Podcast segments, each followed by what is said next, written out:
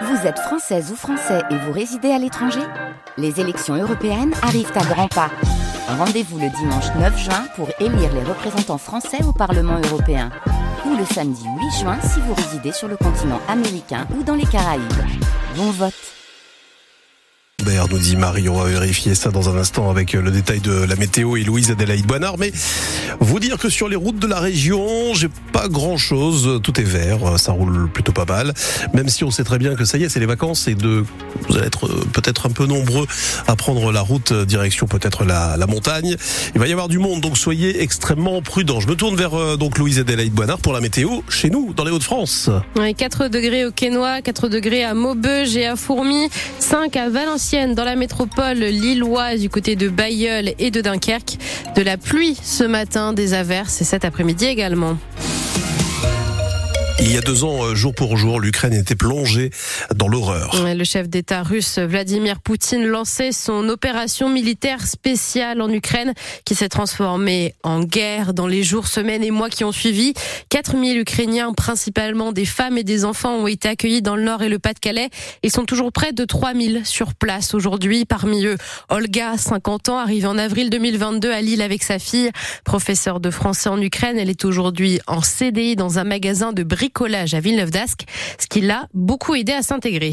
D'abord, j'ai fait connaissance de cette entreprise comme bénévole. L'équipe, il venait pour faire des travaux dans les maisons pour les autres Ukrainiens. Et moi, j'ai proposé de leur faire à manger. Et j'ai vu cette équipe très très aimable, très très positif et j'ai eu une pensée, je pense, oh ce serait bien être avec eux. Puis un jour, euh, l'association qui s'occupe de nous me dit si tu veux, on peut donner ta candidature. J'ai passé deux entretiens. Et ils ont dit d'accord de s'occuper de moi, de m'apprendre le métier. Je travaille comme service client. Ils ont passé beaucoup, beaucoup de temps avec moi. Et ça m'a permis de m'habituer petit à petit dans le magasin avec le métier. Je peux dire que j'ai les fans parmi les clients. Et la fille d'Olga fait elle des études pour être psychologue. Elle est inscrite à la fac en Ukraine, mais suit les cours à distance depuis Lille.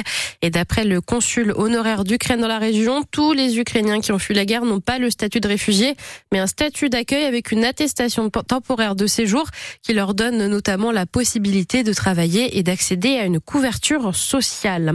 Le conducteur d'une embarcation de migrants a été condamné à 9 ans et demi de prison hier en Angleterre pour le naufrage d'un bateau dans la Manche en décembre 2022. Naufrage qui a fait quatre morts, dont un adolescent.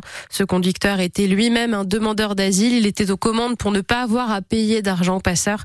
Il a été reconnu coupable d'homicide involontaire et d'aide à l'entrée illégale au Royaume-Uni. Le gendarme jugé cette semaine par la Cour criminelle du Pas-de-Calais va de nouveau passer devant la justice. Il a été acquitté jeudi pour son rôle dans la mort d'Henri L'Enfant, un jeune tué par balle dans la nuque lors d'une interpellation à Fouquier-les-Lances en 2018. Le parquet général va interjeter appel de cette décision et le gendarme sera cette fois-ci jugé aux assises du Nord à Douai par un jury populaire et non pas par des magistrats professionnels. Mais on ne sait pas encore quand le procès aura lieu.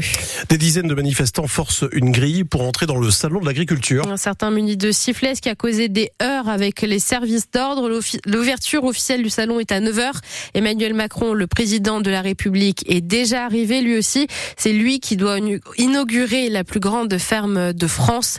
Et ce week-end est donc marqué sous la tension. Hier soir déjà, la FDSEA a allumé plusieurs feux sur des ronds-points et en bordure de route près de plusieurs communes du Nord et du Pas-de-Calais. C'est le cas vers Don, entre Lille et Lens ou encore à Aulnoy-les-Valenciennes. Le LOSC participe à ses premiers quarts de finale en Ligue Europa Conférence et a appris hier qu'il affrontera le Sturm Graz, un club de football autrichien repêché de la Ligue Europa et éliminé euh, en Ligue des Champions au tour préliminaire par les Néerlandais du PS Eindhoven. Le match aller, ce sera en Autriche le 7 mars et le retour, ce sera en France à Villeneuve d'Ascq le 14 mars. Et ce soir, on a de la Ligue 2 de football avec le VAUC, le dernier du classement, qui reçoit Rodez, le 9e. Et Dunkerque joue aussi à la même heure, c'est à 19h et ce sera contre 3. Dunkerque est à la 17e place du classement. Allez, on va vous proposer une idée de sortie pour les vacances ou le week-end, hein, tout simplement. Oui, aux eaux de Lille qui rouvre ses portes ouverte dans une heure après, euh, dans deux heures, pardon, c'est à 10 heures. Après sa traditionnelle fermeture annuelle, il y a 78 espèces d'animaux sur place, mais ils ne sont pas tous visibles aujourd'hui. Le zoo a profité de sa pause hivernale pour lancer des travaux qui se poursuivent et il attend également de nouveaux pensionnaires d'ici quelques mois, Odile Sonnellard. Ces nouveaux pensionnaires viendront remplacer les deux rhinocéros blancs du zoo, deux mâles, âgés aujourd'hui de 10 et 11 ans, qui ont quitté le zoo fin janvier, après y être restés 8 ans, et qui ont été envoyés dans des zoos en Israël, avec l'objectif qu'ils s'y reproduisent. L'espace appelé Terre d'Afrique est donc en travaux dans l'attente de l'arrivée de deux nouvelles espèces africaines, en mai ou en juin. Pour le moment, le secret est bien gardé, on ne sait pas encore quels animaux ce sera. De gros travaux sont également en cours pour refondre totalement l'espace Voyage Exotique qui accueille notamment les serpents et les tortues. Là, le bâtiment et ses alentours sont en train d'être refaits.